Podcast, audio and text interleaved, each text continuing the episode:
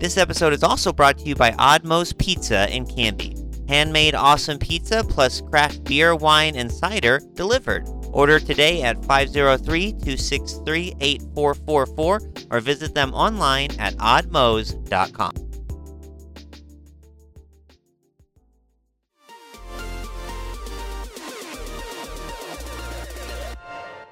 Welcome to Now Hear This Candy, your source for news. The threat of a possible teacher strike was avoided this week. There's a new irresistibly cute creature winning over fans, and its name is Scootaloo. Sports? It's like Lucy in the football. You want to kick a field goal, but they take it away from you. We had to learn how to win. Mm-hmm. Goal can't be in the last second of the game! And interesting conversations.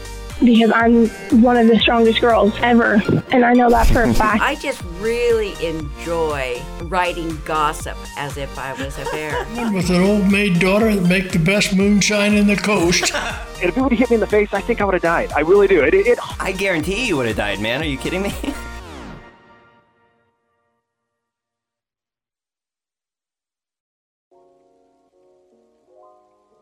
Welcome to Now Hear This Canby podcast. Thanks for listening. I'm Tyler Clausen, and this is what's happening this week in our community. The Oregon Department of Transportation's long-awaited repaving and reconstruction of the busy one point five mile stretch of Highway ninety-nine E through the heart of Canby is expected to kick off this week and continue through the fall of twenty twenty-three. ODOT says the estimated twenty point two million dollars facelift will include new features and improvements to make driving, biking, walking, taking transit, or using mobility devices safer and easier along Highway ninety-nine E in Canby. The project will fully repave the entire section of Highway ninety-nine E from Berg Parkway to Pine Street, including excavation and replacement of several inches of roadbed and pavement for a safer, smoother ride. ODOT will also improve traffic signals with new detectors and crosswalks at South Elm Street, South Grant Street, and South Ivy Street, reconstruct several short sections of sidewalk along the corridor, and update stripping along the highway for consistent lane width to encourage slower, safer speeds. New bicycle lanes will be added to both sides of the highway between Southwest Berg Parkway and South Elm Street, and sidewalk curb ramps will be installed at the intersections to meet Americans with Disabilities Act A D A standards and improve access. Finally, the state says it will also partner with Canby Area Transit on improvements to increase safety and access for transit users as bus shelters are added in the area. The project will start with the installation of new A D A accessible sidewalk curb ramps at ten intersections and the reconstruction of several segments of sidewalk. This phase, which is expected to continue through the spring, will include periodic single lane closures on Highway ninety-nine E between seven p.m. and six a.m. on weekdays and ten a.m. on weekends, as well as side streets between ten a.m. and four p.m. Shoulder closures on ninety-nine E will include signed and accessible detours for pedestrians. During the drier months of twenty twenty-three, ODOT crews will be tackling the grinding, excavation, and rebuilding of the right lanes of Highway ninety-nine E down the road base, which officials say will yield higher quality and longer-lasting pavement. This phase will include nighttime lane closures with flaggers directing traffic on ninety-nine E, along with periodic day and nighttime lane closures on side streets. Sections of the right lanes will be closed in each direction for up to a month at a time. Motorists are advised to use caution and watch for people biking in the remaining lanes. A full weekend closure of Highway ninety-nine E will occur in both directions to remove the unused railroad tracks that cross the railroad diagonally near South Pine Street and realign the tracks still in use at the highway crossing. ODOT says it will announce these closure dates and detour information in advance.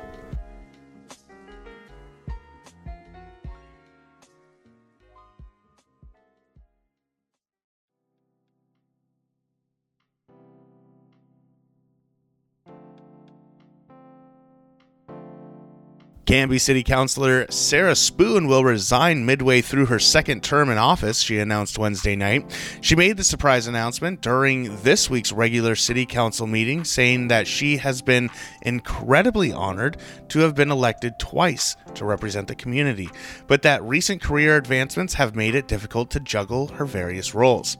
It pains me to say that over the last eight months, my life has changed in significant ways, she said. I have made career advancements and crowdfunded and released a full-length album and now have exciting opportunities to tour and travel to perform our music. No matter how many times I try to squeeze more minutes into the day, there is never enough time to wear that many hats.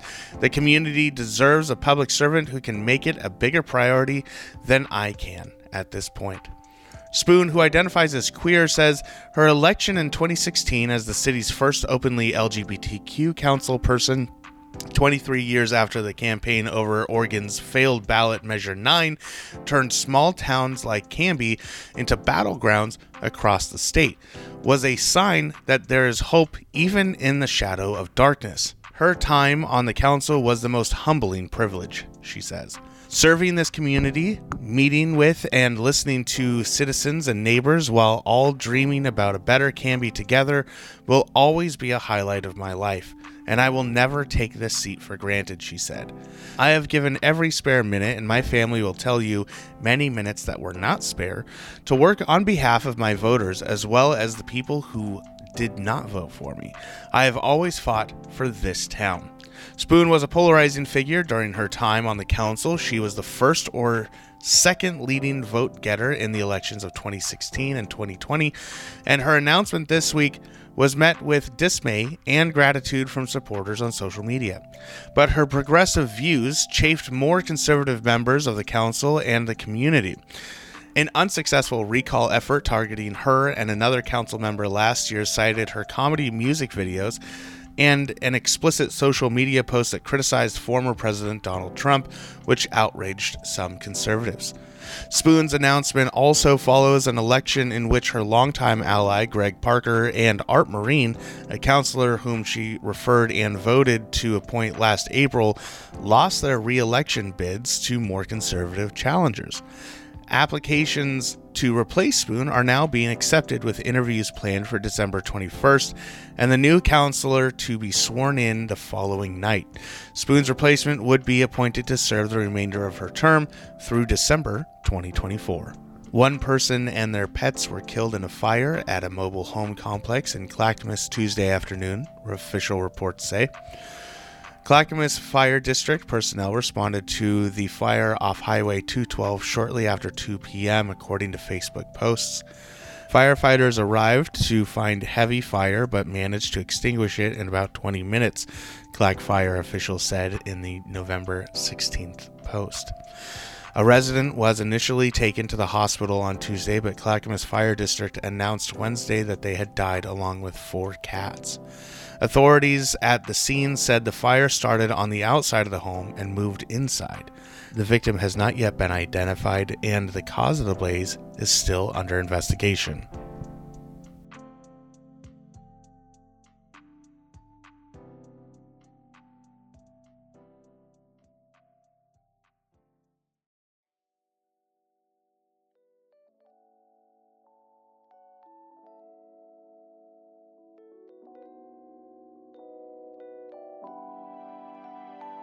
Canby High School was briefly locked down during an assembly Friday morning after administrators and law enforcement became aware of a threatening social media post.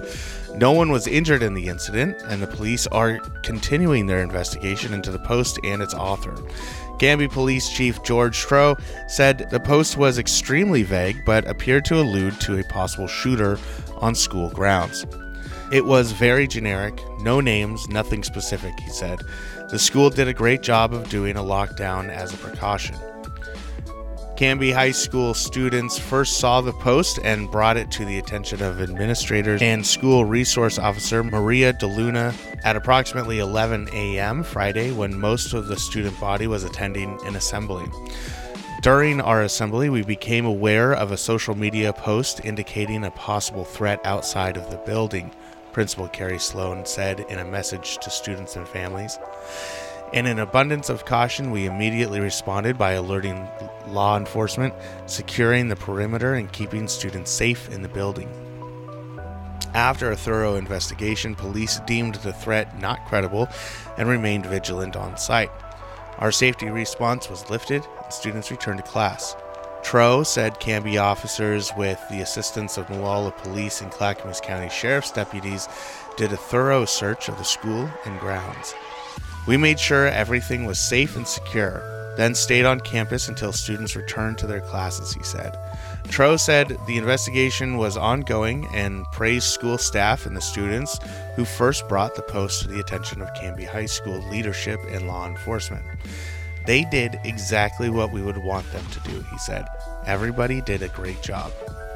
Anyone with information about the incident is asked to please call the Canby Police Department at five oh three, six five five, eight two one one.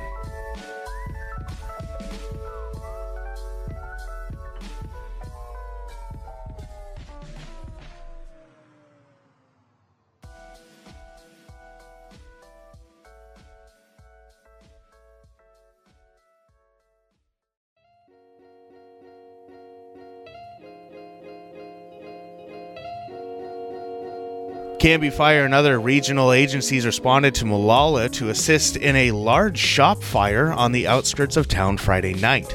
Molalla Fire District reported that the fire broke out at around nine twenty p.m. in the thirty-two four hundred block of South Mathis Road, across the street from the commercial nursery operation.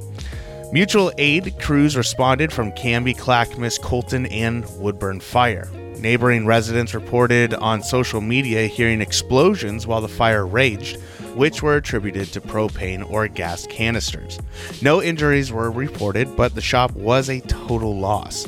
Firefighters were on the scene for almost five hours. Officials did not say if the cause of the blaze had been determined.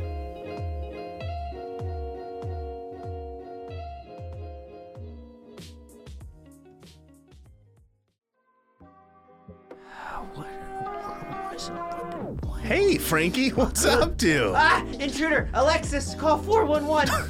uh, who's Alexis? Oh, it's just you, Tyler. Sorry about that. You know, the days are getting shorter and darker, and before you know it, six p.m. is gonna feel like midnight, and with the holidays coming, Christmas deliveries on the way and all, I've I've just, I've been getting more security conscious, and I guess it's just making me a little paranoid. Yeah, so that's what all this is. Looks, looks like quite the setup. Oh yeah. We decided to really invest in a top-of-the-line, Wi-Fi connected video security system. Just one little problem. What's that? Well, just look at this. We tested it out during Halloween, and look how grainy and pixelated the video is. Everybody looks like Minecraft characters, and only a couple were actually wearing Minecraft costumes. This is supposed to be four K high-def video. I know, I know, you're gonna say it's my internet service provider like you always do, but I made sure to place my Wi-Fi router in a central location, and I think my download speeds are decent. Oh, Frankie, how many times have we gotta go over this? You always focus on the download speeds, but it's the upload speeds that really matter here. When you've got cameras that are uploading data to your smartphone app through the internet. Oh.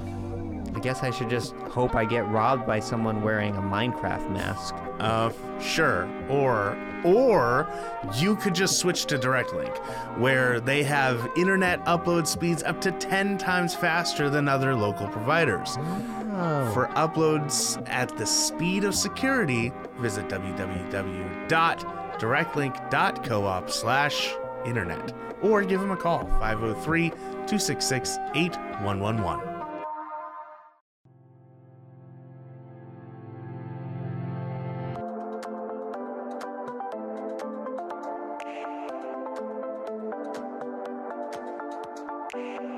Alright, joining us on the Canby Conversation today, we're so delighted to be welcoming back Matt Morrissey, restaurateur extraordinaire of Wayward Sandwiches, yeah, and Siren Song. We're on site here at Siren Song in downtown Canby, the new-ish uh, whiskey bar, cocktail bar, and uh, fancy food Eatery. Hi, Matt. How are Hi, you? Hi, good. How are you? Good, good. I, was, I would just keep going with the intro. Yeah, no, fans, that's so. that's fine. Um, you know. Just celebrated a year. Uh, we Siren. just celebrated a year, three years over at Wayward, one year here. Congrats. Uh, yeah. Awesome. Yeah, it's taken many more years off of my life. But um, no. Just as you were saying that, three years and one year. Yeah, like I know. You're like, reliving every second. It's like dog years. I'm actually shaved twenty-one years off of my oh, life. Oh man, I feel like you aged in the time you said I'm that. I'm gonna, I'm gonna die any day now. Well, you have been, and your team, and you've assembled such a great team, been doing such a great job at Thank both you. locations. Love yeah. what you're doing.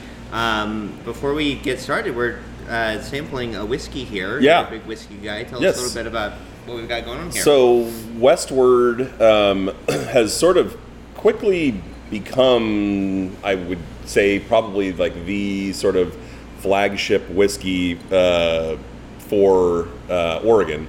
You, um, you first heard about them because you thought there might be a trademark issue. We were looking at that. Hey, yeah. we're Wayward. You yeah. guys are Westward. Yes. But then the lawyers were like, no, there's nothing there. Just uh, give it up. So, but I went outside the their. Like, hey, that's pretty good. I went outside their headquarters. With and, signs uh, and and you know, no, I was just yelling at the. Uh, I was like, "Come out and put up your dukes." Oh was, man, uh, challenging and, uh, them. Yeah, no, they um, they are uh, they make single malt. Um, so you, single malt, you tend to think of of Scotch, um, yeah. and so that the style is is uh, you know there's very. You know barley is the main ingredient or the only ingredient. Um, very, so and so and. Scottish. Uh, yeah, but the, they're the unlike uh, many Scot uh, Scotch, you know, the, the process and what they're doing is is very tailored to Oregon. Yeah. Um, you know, they, they try and use Oregon barley where they can, you know, as much as they can. I don't know that they grow enough out here to yeah. to get one hundred percent sourced there, but um, uh, they um, but they do a great job, and yeah. uh, they so they recently or you know not super recently, but.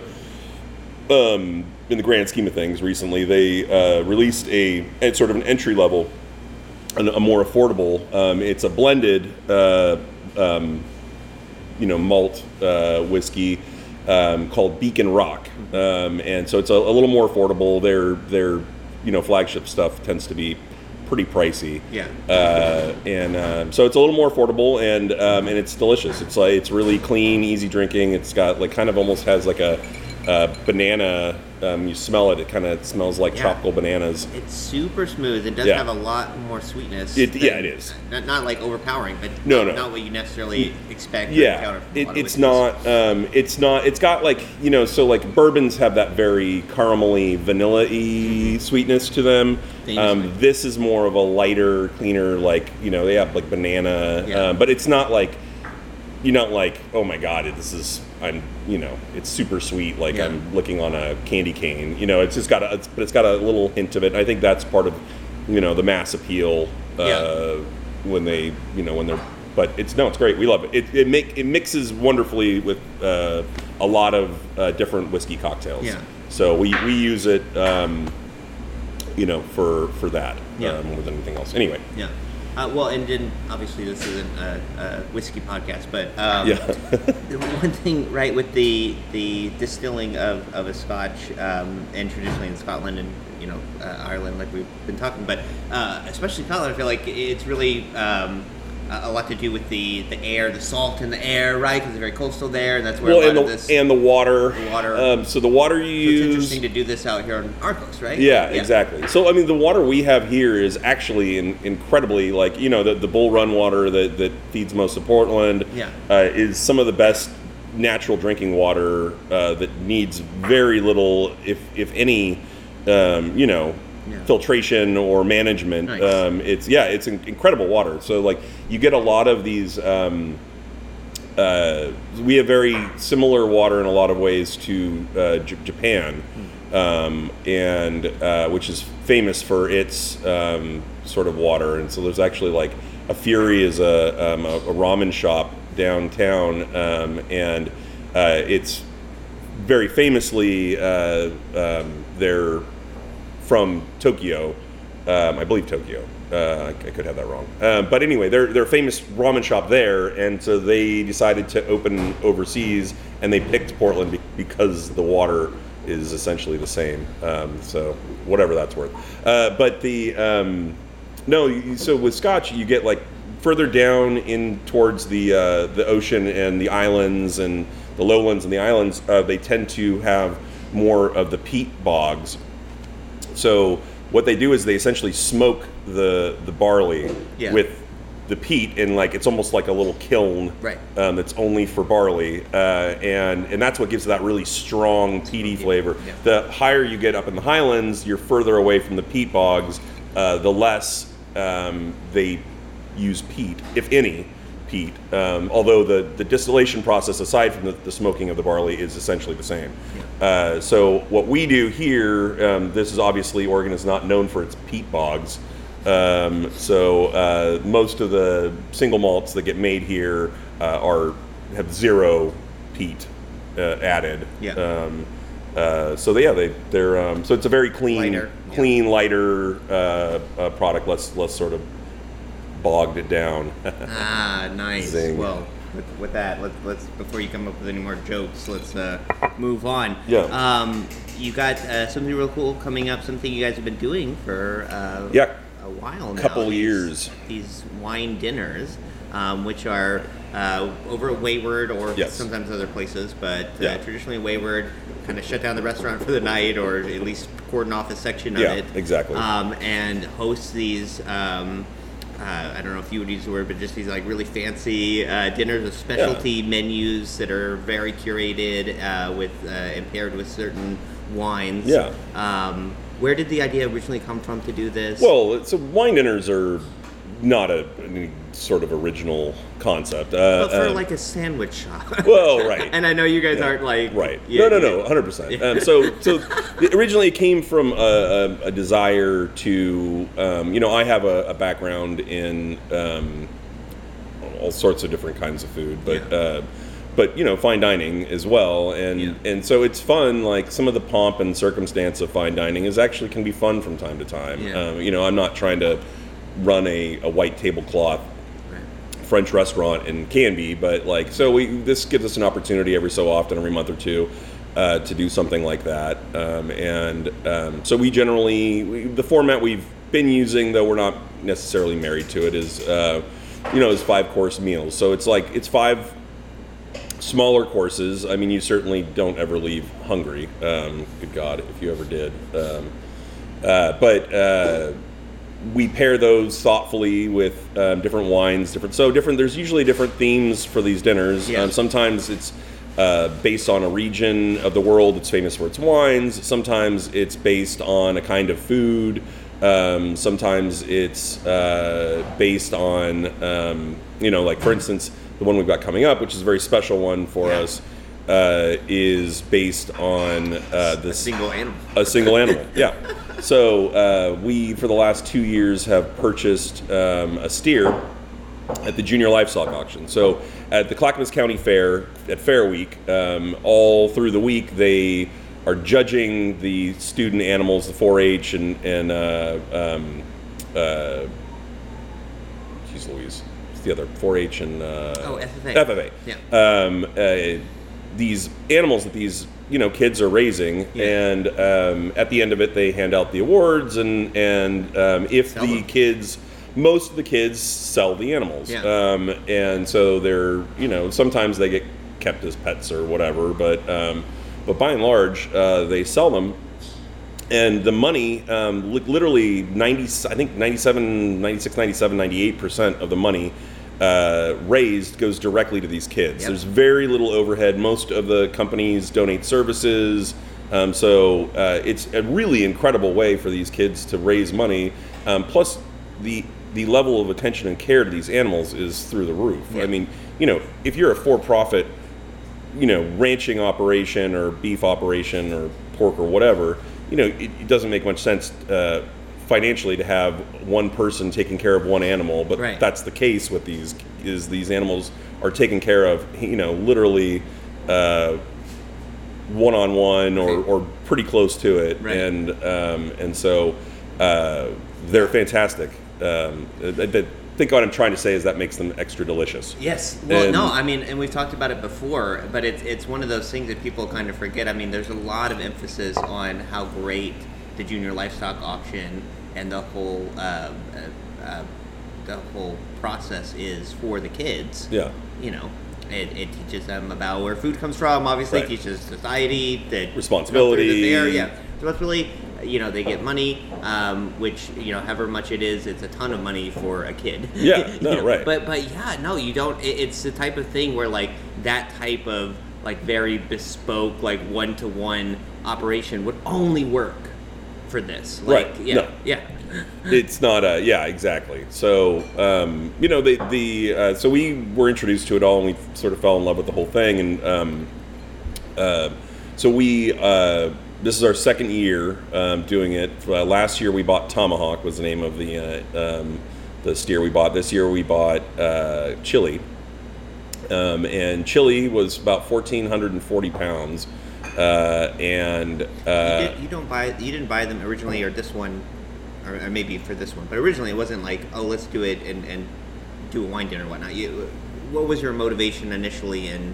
Um, I mean, the, the thought was that, that we, I mean, we just, number one, support the, yeah. the junior livestock auction, um, you know, so bring attention to and support the junior livestock auction. Um, and then we went and, you know, we really loved the event. And then it's like, all right, well, we've got, uh, you know, I mean, after it gets back to us, how seven hundred pounds of stuff. And it's like, all right, and this is amazing, incredible beef. Yeah. Um, so we should probably we can do something special, do amazing, incredible things with it. Yeah.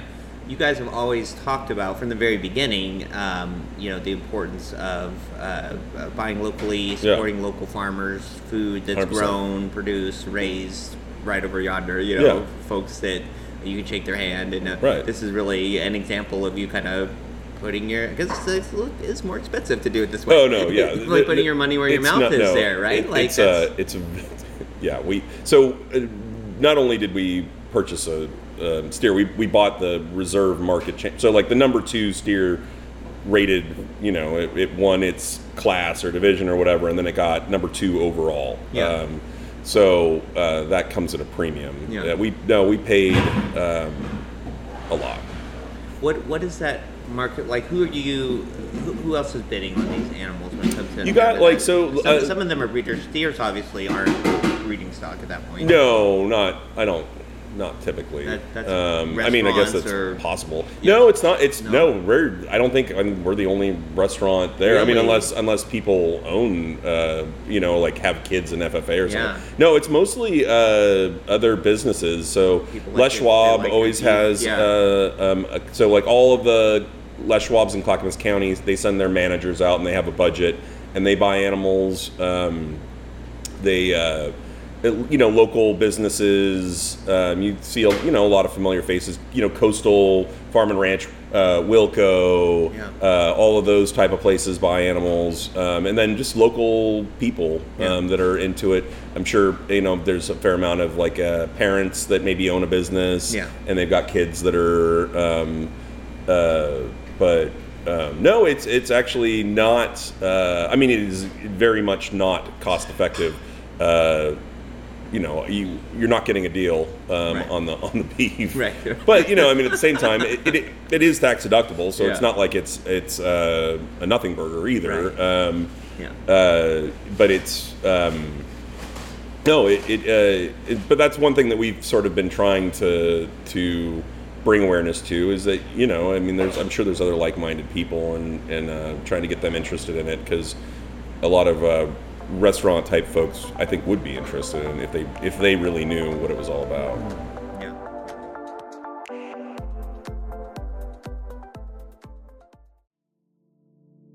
Hey, I'm A J. I'm your uh, local Oddmos franchise owner. I'm Mike, co-founder of Oddmos, and we're the hosts of the Odd Pod, a podcast about life in the pizza industry.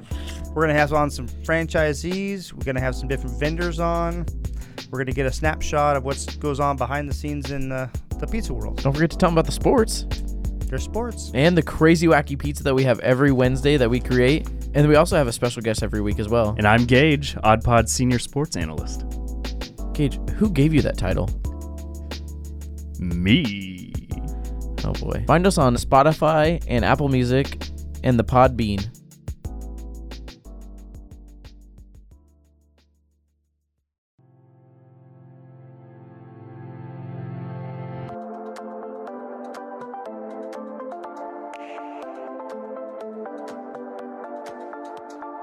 So I interrupted you, so yeah. um, we have chili, so, so we chili have a fancy is, chili dinner now. So yeah, fancy chili dinner. Um, uh, we're doing, um, so get we your are... sour cream, get your cheddar cheese, yeah, yeah, get, exactly. get your cornbread. Um, so we're, um, we sort of have uh, chosen some of the prime cuts uh, from chili to use for the dinner, so five course meal.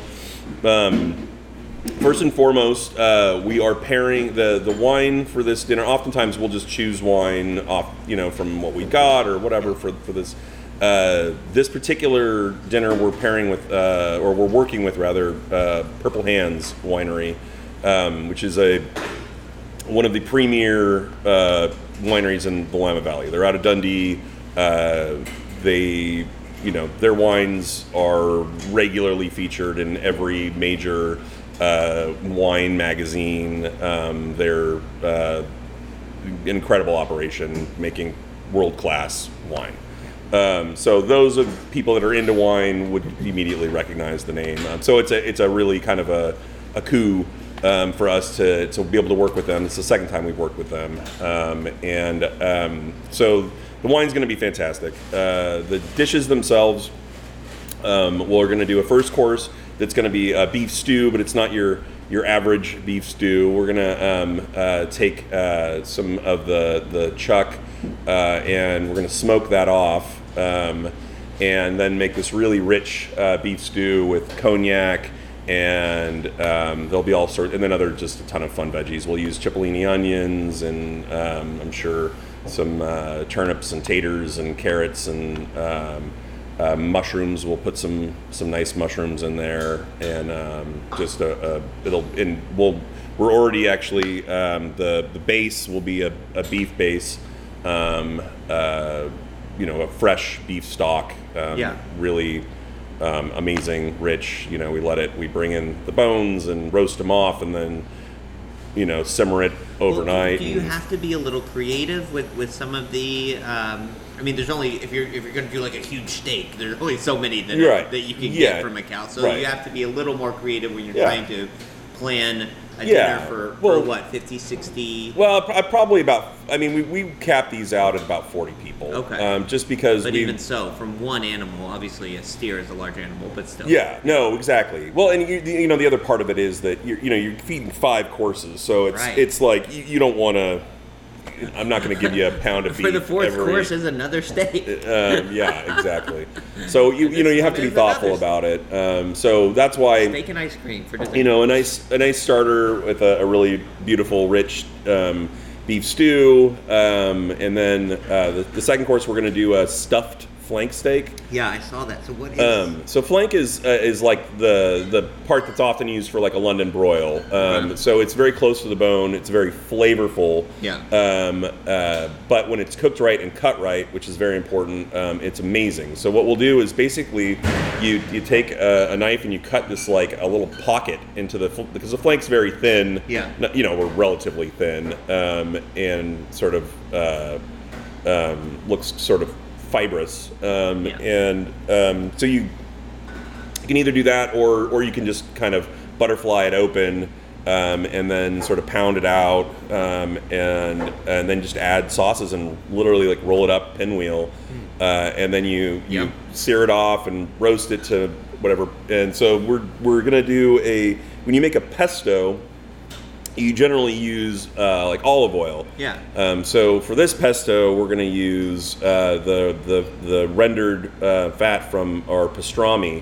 Um, so uh, it'll be pastrami pesto. Yeah. Uh, with and then some you know roasted red peppers and some we'll we'll uh, cook down some mustard greens and all you know garlic and um, and then that will be sort of and then we'll take more of the pesto over the top and and that's gonna. Um, Uh, be served with, uh, in a, um, what should we call it? Oh, uh, polenta. So we're gonna make like uh, these like, you know, slightly crispy on the outside, really you know moist and flavorful on the inside uh, polenta cakes, which is just kind of like amazing. With, with every one of these dinners, there's always like one or two things that are that that I see and are kind of like, okay, I'll, I'll take your pastrami uh, pesto. Yeah, yeah, yeah. Where no, we're excited. Like, okay. We're excited about the pastrami pesto. Okay. Um, we're we're um, yeah, that's gonna be. I, um, I, I would try it.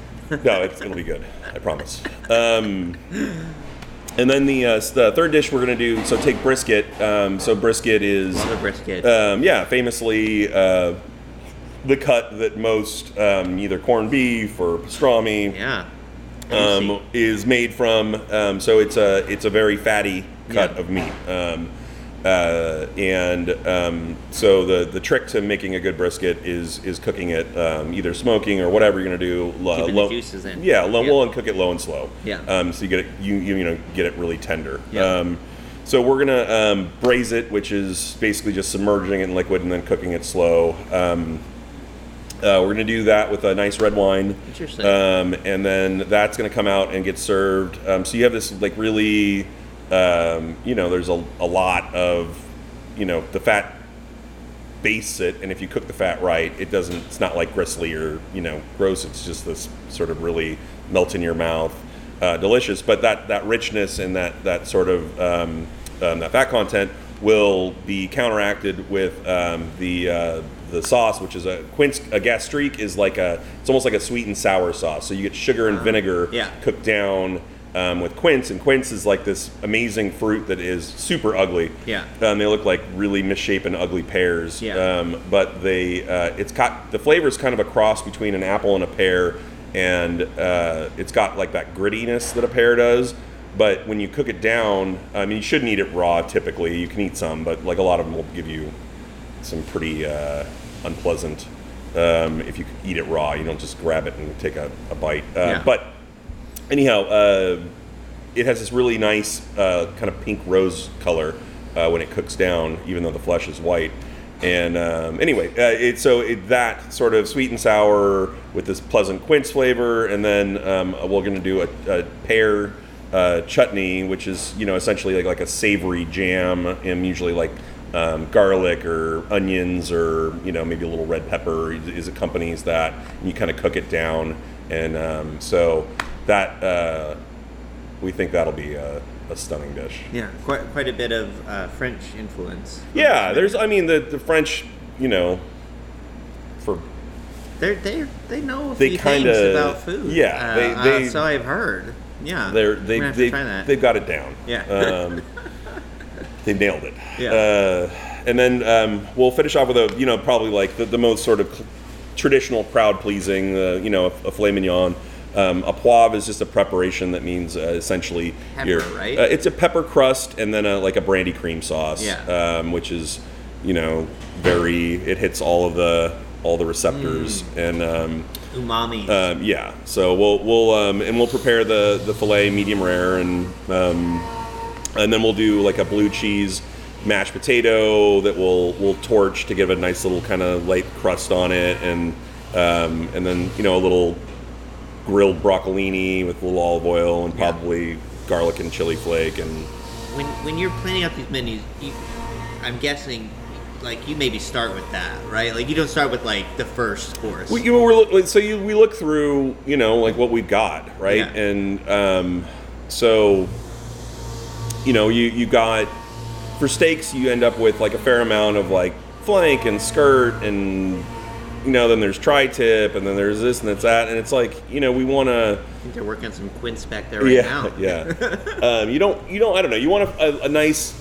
Balance between sort of the different textures and cuts of the yeah. cow. You know, filet is obviously sort of the most traditionally tender. You undercook it. Yeah. Um, flank you can undercook, but like brisket's never. You would never want a rare brisket. Like, yeah. It would be unpleasant. Like yeah. It's just a tough cut of meat. Um, uh, so like you know the difference between things that are cooked through and, and kind of alternating that and um, yeah, and then. Uh, The final dish, uh, dessert, is going to be... Uh, it's always a hard one with these, right? Like, uh, how do we involve... Uh, well, right. How, yeah, do, how, how do, you, do we involve cow in... Yeah, without making, like... in the dessert. Yeah, without just people being like... Sweetbreads or oh, something. Oh, I'm full, thank you. No, so um, when you uh, when you render uh, beef fat down, um, like oh, you I'm would. Just, I'm um, loving it already. Yeah. So well. So fun fact. So it's called it's called tallow. Um, is when you you may essentially make a, a that's a, a Pokemon. Yeah. Right. Uh, when you make a cooking oil out of beef fat, mm. um, it's called tallow. Okay. Um, and uh, so the original uh, McDonald's fries for decades, until I think there was a lawsuit in the eighties or nineties that changed it. Uh, for decades and decades, uh, it was McDonald's fries were cooked in, in tallow. Oh, litigious people. Um, I know, right? Yeah. Um, and but so um, it's a. sort of a time-honored thing. It's not something necessarily weird, but we'll, so we'll essentially, instead of using I feel like you um, that on o- oil, um, you know, different oil, uh, vegetable oil or whatever in the in the flourless chocolate tort, we'll use tallow. So it's not going to be an overwhelming, uh, you know, you're not going to be like, yeah. this tastes like, you know, a steak. Um, but you'll get a little bit of that savory in mixed in with this um, like wonderful, rich chocolate cake. Uh, and then we'll hit that with a little um, uh, nice little homemade raspberry sauce, um, and that should go uh, wonderfully with our, our final Pinot of the night. That sounds great. I hope McDonald's isn't listening to this. Yeah, I know. They come after you, like. Well, yeah. I mean, I don't know. I don't know why they the would sue for, me for, for talking about their history. I don't. I don't think they've tried to uh, erase that. Well, I'm just that. saying, whoever sued them would come after you mm. for the tallow. Well, that's yes, that's certainly possible. Yeah. Um, yeah. It sounds amazing. Um, yeah, I'm. My mouth is watering after going through this. So um, I assume you still have. Some yeah, yeah, yeah. We, yeah, we haven't said the date yet. November. Oh yeah. So twenty-ninth. Yeah. That, geez, Louise. Um, so it's the Tuesday, uh, the twenty-ninth, the Tuesday after. You have some time to uh, digest. Your... After yeah. So after Thanksgiving. So you got about five days uh, after Thanksgiving. Hit, hit the so gym. Hopefully you will have. Um, do do you your know, morning run for yeah. a few days. Yeah. Um. No, it's uh, it should be a, it should be a, a super fun night. Um, we've got a good good number of people already signed up, but um, definitely looking for more. And this is like this is again this is an, an animal uh, that it just is not like you know you're you're not uh, gonna have something like this every day. Yeah, you know what I mean. Like this is a this is a special. Animal and and um, you know we like to bring uh, uh, you know a focus on um, on what it is and and um, it's a, something we believe very strongly in um, and so uh, fun event, uh, amazing wine, amazing food, um, and yeah we'd love to we'd love to see um, some bodies. It's uh, going to be it's one hundred twenty dollars uh, per person for the the five courses uh, with the wine. Um, and uh, you can reach out, uh, call Wayward um, at five oh three, two six six, three one zero zero, or you can email um, at info at wayward sandwiches dot com, or if you're on social media, which you probably are if you're listening to this, um, you can reach out to either our Facebook or Instagram, which are both just um, at Wayward Sandwiches. So, um, yeah, no, we'd love to love to see uh, the community support it. Um, and we, because we can keep keep doing it. Yeah. Um, but you know these these type of events. Um, if you're in Portland or in wine country, or you know, one fifty to two hundred bucks easy and up a ticket. Yeah, no, I mean we've done a few. They're really fun. Um, yeah. it, it, it's always uh, obviously it's with with that price point. It's not something no, you're doing no, every no, no. night. And, um, and, but yeah, no. Every even once a month, every now and then, it's it's really nice to to try something. Yeah. New to really treat yourself, yeah. take your special well, someone out for a really special night, and and the nice thing about it is, um, you know, it's an experience, right? Yeah. It's not yeah. just you're not just going out for, you know, whatever dinner, and um, it's you know you're you're gonna have there's gonna be a ton of information, um, but brought to you in a in a in a you know in ideally a, you know in a yeah digestible way uh, on more than one uh, level, and um, um, no, it should be a lot of fun. Well, uh, thanks so much, Matt, again yeah. for being on the show. Thanks for all yeah. that you do Thank in you. Our community. It's uh, really great to talk to you as always. You too.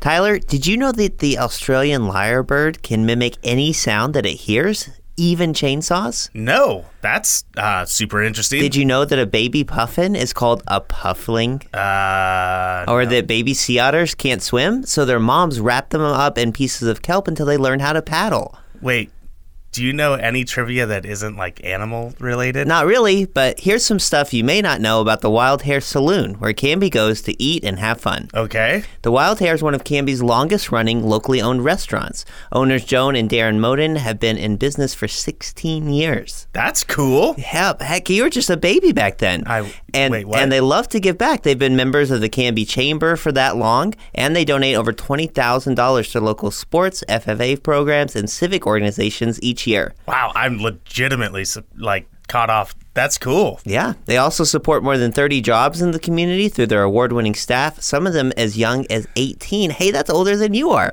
Uh, dude, I'm te- I'm ten months younger than you. With, with the days getting longer and the weather getting warmer, the Canby Wild Hare's expansive outdoor patio is the place to be. Furry friends, welcome. Well, that sounds great. I'm going to go check them out just off of Highway ninety-nine E next to the Space Age in Canby at one six five six Beaver Creek Road in Oregon City or on their website at the wild hair saloon dot net. Now Hear This Canby is produced by me, Tyler Clausen. Our content director and star reporter is Tyler Frankie. And of course, our show is edited by Cameron Clausen. We also feature the vocal talents of Joyce Strube and James Walden, so a round of applause to them. The song that you're hearing right now is Canby by singer-songwriter Olivia Harms, used with her permission. To find more work from her, you can visit her website olivia thirteen dot com. Now Hear This Canby is dedicated to preserving independent local journalism and redefining local news with our fun, fresh, and energetic brand of storytelling. Our sincere thanks to our local sponsors who make this show possible. Please show your appreciation by supporting the small businesses who support us. The production of Now Hear This Studios, Canby's locally owned, full-service audio, video, and media production company. Our mission is to produce the best content in the universe, and we'd love to help you do it. Find us online at n h t studios dot com. Um,